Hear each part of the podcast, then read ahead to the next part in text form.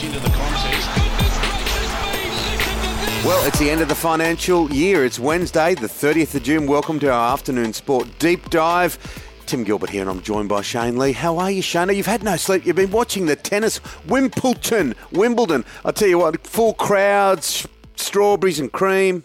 Yeah, I love it, mate. It's uh, it is my favourite tennis tournament of the year, and uh, yeah, it was some good tennis last night. Ash Barty winning, uh, which was fantastic, but um, Alex de Minaur uh, went, went down, unfortunately. Uh, I was hoping for big things from him after he sort of uh, lead into to Wimbledon, but uh, wasn't to be. But uh, yeah, Ash Barty still fighting and, and still there and thereabouts. Yeah, Serena Williams injured and out of the tournament. She was in tears, and uh, Roger Federer ended up getting through after he got a walk through. So an interesting day at Wimbledon. A couple of young Aussies had wins as well. So we'll continue to watch that with interest. Jaslyn Hewitt's going to be on the show with us tomorrow.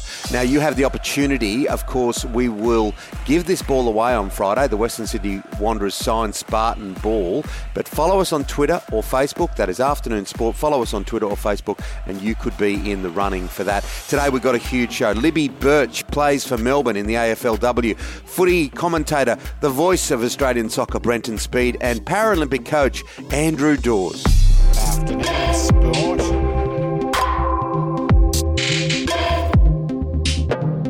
What a huge night and morning it was for English sports fans right around the world, of course. They've beaten Germany 2 0 at the Euros. They progress.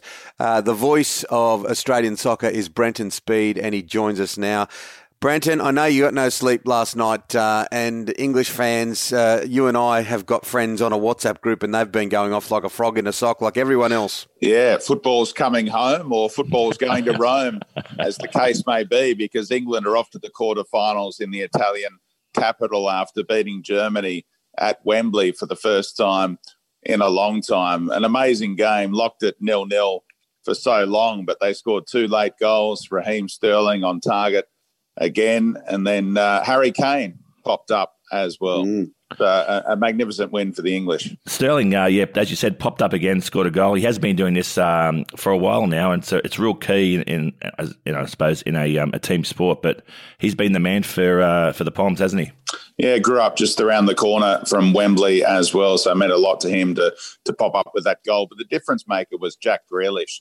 Uh, the game was meandering along at, at nil nil. Looked like uh, the prospect of extra time and penalties was there, but Gareth Southgate finally unleashed him 69 minutes in, and he's almost like uh, Paul Gascoigne, who really stole the show at Euro '96. The way that Jack Grealish plays, so he came on and played a part in both goals, including a quite fabulous assist for the sealer from mm. Harry Kane as well. If you get a chance to watch the replay of the way that Grealish uh, crossed the ball around the defender to find Harry Kane for that sealing goal. It was quite remarkable, and hopefully he gets more game time as the uh, tournament continues. Well, I'm disappointed because I was going for Germany. I um, I think it was the first time I've ever gone for Germany just to beat the Poms. I want to see them win. Like I, I don't want to see them with any wind in their sails to sledge us about anything. Anyway, they're through. Good luck to them. The A League season, you called the final. Um, Melbourne City. Well they deserved the premiership. They deserved to win. But when they went down to 10 Sydney FC, you just knew it was a fait accompli. That was my disappointment. Yeah, the red card always uh, disappointing when we see a red card in a grand final. But uh, Luke Brattan just lost his way, I think. He's really good mates with Scott Jamieson, and Scott Jamieson was the captain of mm. Melbourne City, and there was a bit of byplay between those two. I think it just changed the dynamic, and, and suddenly Brattan just lost his way and picked up two quickfire yellow cards. Sydney FC had the lead. I thought that was against the run of play when Barbarouses uh, scored the opening goal, but Melbourne City didn't take too long to respond. Uh, the youngsters in attack were fantastic. Kolakowski uh, teeing up Nathaniel Atkinson for that equaliser came at just the right time. And they dominated the game with an inexperienced lineup, Melbourne City. And after winning the Premier's plate in a canter, they back it up with their first ever A League championship. Uh, thoroughly deserved, and you've got to credit Paddy Kisnorbo for the way that he had that team playing right throughout the season. Brenton, uh, the Olympics is fast approaching. Graham Arnold just named his Olyroos squad. Um, what are your thoughts? Yeah, an 18 man squad. Spoke to Arnie yesterday, and they don't have to release players in the in the FIFA window. Uh, clubs right around the world if they mm-hmm. don't want to. So Arnie made 30 phone calls to different clubs around Europe and what have you, and asked for whether they'd release certain players. And and it was a resounding no pretty much across the board. Only three clubs said yes. So wow. uh, that's why the, the, squad is probably a little bit different to what others might have imagined. Um, they'll give it a crack, but they're going to be um, inexperienced against the, the teams they'll come up against, the likes of Spain and mm. Argentina. I mean, Spain have named a squad that includes uh, five or six players involved in their most recent Euros game, including the fantastic youngster Pedri and also Dani Olmo, who can make a difference off the bench. So I think Australia will have their work cut out, but they uh, are dreaming big and, and say they're going to shock the world. So we'll see how they get on. Wouldn't that be great if uh, we could do it there and we could do it in the Matildas? Brenton, I know you've had no sleep. Too much sport is never enough, particularly when you're in lockdown. Uh, thanks for coming on. Cheers, boys. Coming up on Afternoon Sport, a real delight. Libby Birch from the AFLW. She plays for Melbourne. Play Sport is calling Game On for a new way to play, a free platform to explore and be inspired to connect to thousands of sport, rec, and well-being activities in your community. Just go to playsport.com. Play Sport, whatever moves you.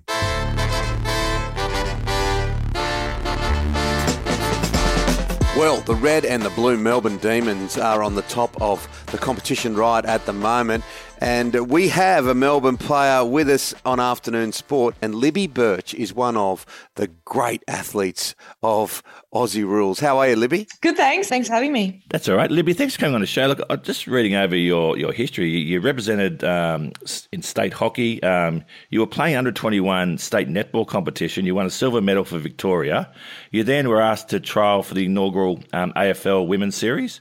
And then 10 weeks later, you, you're winning a, a premiership. That is an unbelievable sporting background. Yeah, it was a bit of a it was a bit of a journey. And AFL was never ever on the scenes. It never, was never on the cards. I always wanted to grow up and be an Australian diamond.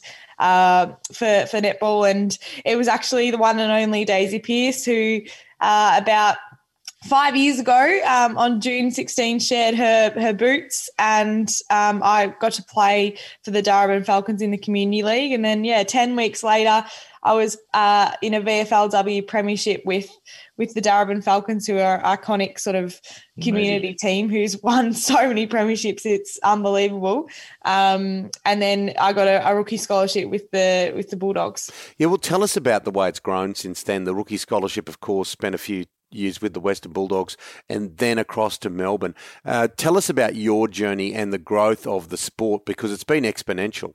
Yeah, it's been it's been a, a, heck of a journey, and it's you know we're coming into our sixth season now, and to think about where it started and now where it where it's going, I think the just the sheer amount of um, impact that it's had at a community level, but also from a junior level, the amount of girls and the amount of I guess young boys as well that are, are you know, looking up. They've now got role models that are that are females, and I think that's so important um, because you know you can't be what you can't see. And I know the girls down at um, Auskick now, you know, little trying to be little Taylor Harrises or little Daisy Pearces, and I think that's just the best. And I think we've seen we're starting to see some of the those athletes that have been playing Auskick uh, right from the get go. And we're starting to see that skill and that um, pure football ability come through at AFLW level because that pathway has now been created for females. So I think it's just super exciting. And uh, yeah, we, we love being a part of it. And it's, you know, something we take really seriously to be a role model. It's really, really well said, Libby. You know, um, you, you, can't be what you can't see. It's it's really real well put. Um, having two daughters myself, it is really important to have positive role models. Now, what's it like? Do do, do the girls? Um, do you train at the same facilities as the as the men's club? Because I'm assuming it'd be a pretty good time to be a uh, wearing a Melbourne jersey, both men or women at the moment. Yeah, no, uh, it's it's different for every club, but uh, the Melbourne Football Club um, obviously is is doing very well at the moment. With us sort of finishing uh, the season having just narrowly lost a preliminary final, mm-hmm. um, and and the boys doing so well now. Unfortunately, they they're based in Casey Fields at the moment, so we don't really get to f- feel the excitement of the men uh, just yet. But uh, like the buzz uh, around the club, we, we, we are mainly based through AAMI Park uh, and on Gosch's Paddock. But you know, I think the way that the club's going at the moment, there's a real real spirit around the place, and we just uh, are really embracing uh, you know, how connected we feel. Like I know that um, Steven May and, and Jake Lever helped me out a bit uh, with my football stuff. Like I watch their vision and, and things like that. So it's mm. really nice to be able to, to to learn from the boys and for them to learn from us as well. Well said. Well, they are daring to dream, aren't they? We were dealing in pennies and pounds last time the mighty Melbourne Demons uh, won the flag. Now, Libby, uh, you keep yourself busy. You're a physio, like my wife uh, and like Shane's wife. Uh, um, uh, we've got physios all around us. Um, you, have kept yourself busy, and you've also got involved recently with some new protective equipment. We've seen protective equipment in lots and lots of sports, but as the women's game and women's sport moves forward, this is really unique. Yeah, and I uh, I actually in contact sport, in contact female sport, I've never actually considered getting protective equipment for uh, mm-hmm. the chest area, so the breasts, and it was something that I think is a very you know difficult topic for for women and girls to talk about because it is a, an area where we we we we, we want to protect but we don't want to we don't want to sound uh, you know weak or we we, we don't want to sound like that is is restricting us from playing contact mm. sport so i think that's the main reason i, I absolutely love wearing boob armor because um, of that very reason because I feel protected, but also because it starts a conversation uh, about you know protecting you know the most important area of a, a, female body.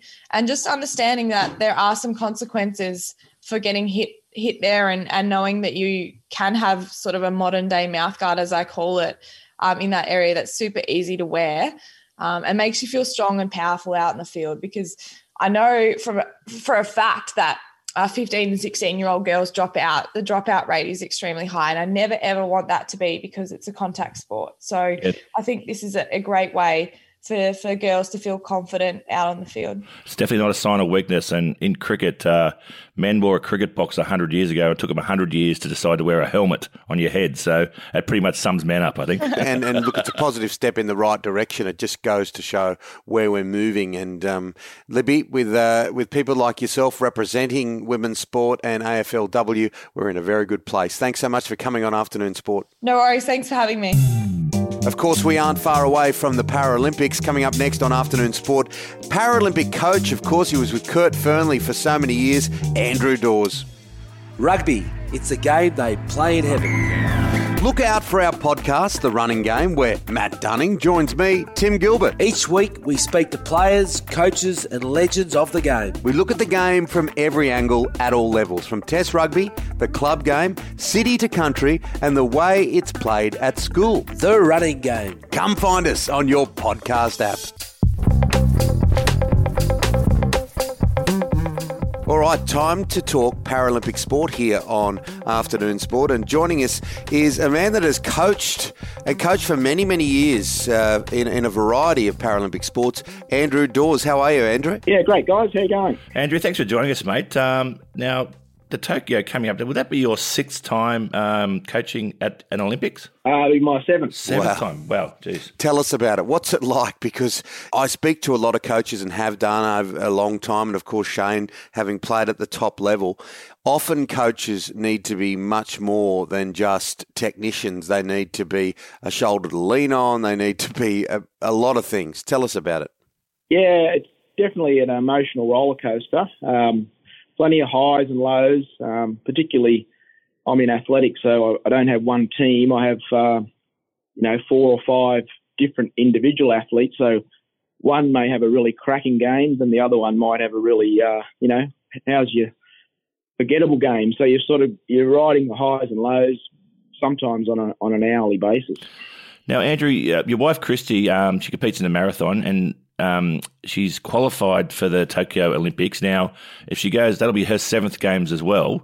Now, I'm currently at home with my three kids and, and my wife working from home in lockdown, um, just working with her from home. How do you go coaching your wife? Is there any some, any times when she gets a bit angry at you or when you're telling her to do stuff? Yeah, mate. I think uh, it was it was definitely difficult early on. Now, now as you know, we've been married for we've been married for uh, 18 years or so, and I've been coaching her a bit longer you don't need to talk much anymore. you just uh, she, she she knows what she's doing, and generally we'll head off to a training session together out on the road. She'll be pushing, and I'll be on the on the bike, and uh, quite often we'll come home and we might be 200 metres apart, so you know what's going on there. Yeah, well, yeah, we don't need to talk too much around here. All I do is see the look on the face and think, okay, all right, I'll stay quiet here. Uh, look, it's been a, it's been an illustrious and wonderful career for you, uh, Kurt Fearnley, one of Australia's great sportsman, greatest ever sportsman, I would say. Um, and he he was towards the end of his career in, in London. Can you tell me a little bit about uh, your association with Kurt? Yeah, no, Kurt and I have been, uh, you know, uh, great friends since I got a phone call once from his school teacher when he was 15, um, out at, when he was at Carcoar and, and Blayney, and I was just starting my coaching career, and uh, went out there and met him and got him into the sport, and uh, yeah, we've been associated ever since. So um, I was Kurt's one and only coach his whole career, and we're still great friends to this day. It's been a, a great journey. What an athlete! Yeah, mate, he's just. Uh, one of those kids that even as a 16 or 7 year old kid had, had a lot of uh, ambition and confidence and you know he, he kept telling me he was going to do this and that and I was had to keep putting the brakes on him a bit. But uh, after a few years I realised just let him go and uh, he, he could basically put something put his mind to something and he'd um, he'd, he'd work that hard to get there. Andrew, being involved in the in the sport for so long now, um, has the has government support improved, and has has the corporate dollar also improved? Yeah, definitely, uh, definitely great improvements. Like okay. it's really happened probably in the last ten years. Mm-hmm. Like when Kurt, I'm based up here in Newcastle. When he first moved up here to train full time, he was living on bread and butter pretty much, and that was in the early 2000s. Um, right. But now athletes are pretty well supported, not you know, not earning big professional contracts, but uh, getting enough to uh, train full time. Yeah, well, that that is a positive sign, but it has a long way to go. And um, uh, interviews like this, and hopefully we'll be able to talk to you when you're over in Tokyo, uh, are going to help. And and because some of the most extraordinary athletes, uh, tell us about this logistical nightmare of trying to get in and out of Tokyo. Um, look, uh, we've all been to big events when there's no pandemic. What's it like? So you're, you're married to an athlete, you coach her, Christie, and then you've got two little kids. I mean, how do you do it? Yeah, it's going to be difficult. Um, it probably work out that I might, I won't even be there when Christie's competing. Probably I'll get over there earlier and mm. um, work with my other athletes. And then, you know, Christy's uh, a veteran. I shouldn't say a veteran, but an experienced athlete. So you'll be in the doghouse. yeah, for sure. Uh, yeah, I'll um, and then I'll get home. Um, and unfortunately have to do the uh, two week hotel quarantine, and she'll head off. So I, I, probably won't even see her for four or five weeks, but I'll get home and then look after the kids, and uh, then she's got to come home after her event and and and do the hotel quarantine as well. So it's definitely a different games, but um, you know, special. we'll look back at it in six yeah. weeks, and yeah, it'll still be a, a, a, good memory in some ways. And Andrew, just finally, mate, you've um, you've coached some superstars in uh, in the Paralympic sports. Um, Louise Savage, who I remember watching her, I was really um, it was, it was emotional to watch that. Greg Smith and Fabian Blattman, some really um, superstars you've coached personally. Yeah, mate, I've been very very lucky. I remember coming into the sport as a coach quite young, and I was in awe of Louise Savage. And then mm. one day she came up and asked me to to coach her, and I be honest, I didn't think I was ready, but it was too good of an opportunity to let um, let mm. go. And she actually probably had just had more of an impact on me than I actually had on her in those uh, younger years. So just being one of those, you know, people often say you're in the right place at the right time, and uh, mm. uh, de- definitely is the situation for me. Andrew, good on you. Congratulations on your body of work so far. We wish you all the very best navigating these next couple of months, and we look forward to having a chat real soon. Yeah, great, guys. Thank you very much. That's it for Afternoon Sport today. We'll be with you Monday to Friday every week. Follow us on your podcast app so you don't miss it. A big thank you today to Libby Birch, Brenton Speed, and Andrew Dawes. Thanks to Spartan Sports, Shano. Yeah, www.spartansportshq.com. And the great man, our producer, Mr. Dan McHugh. See you tomorrow for a daily dose of sport. We'll see you then, guys. Take care.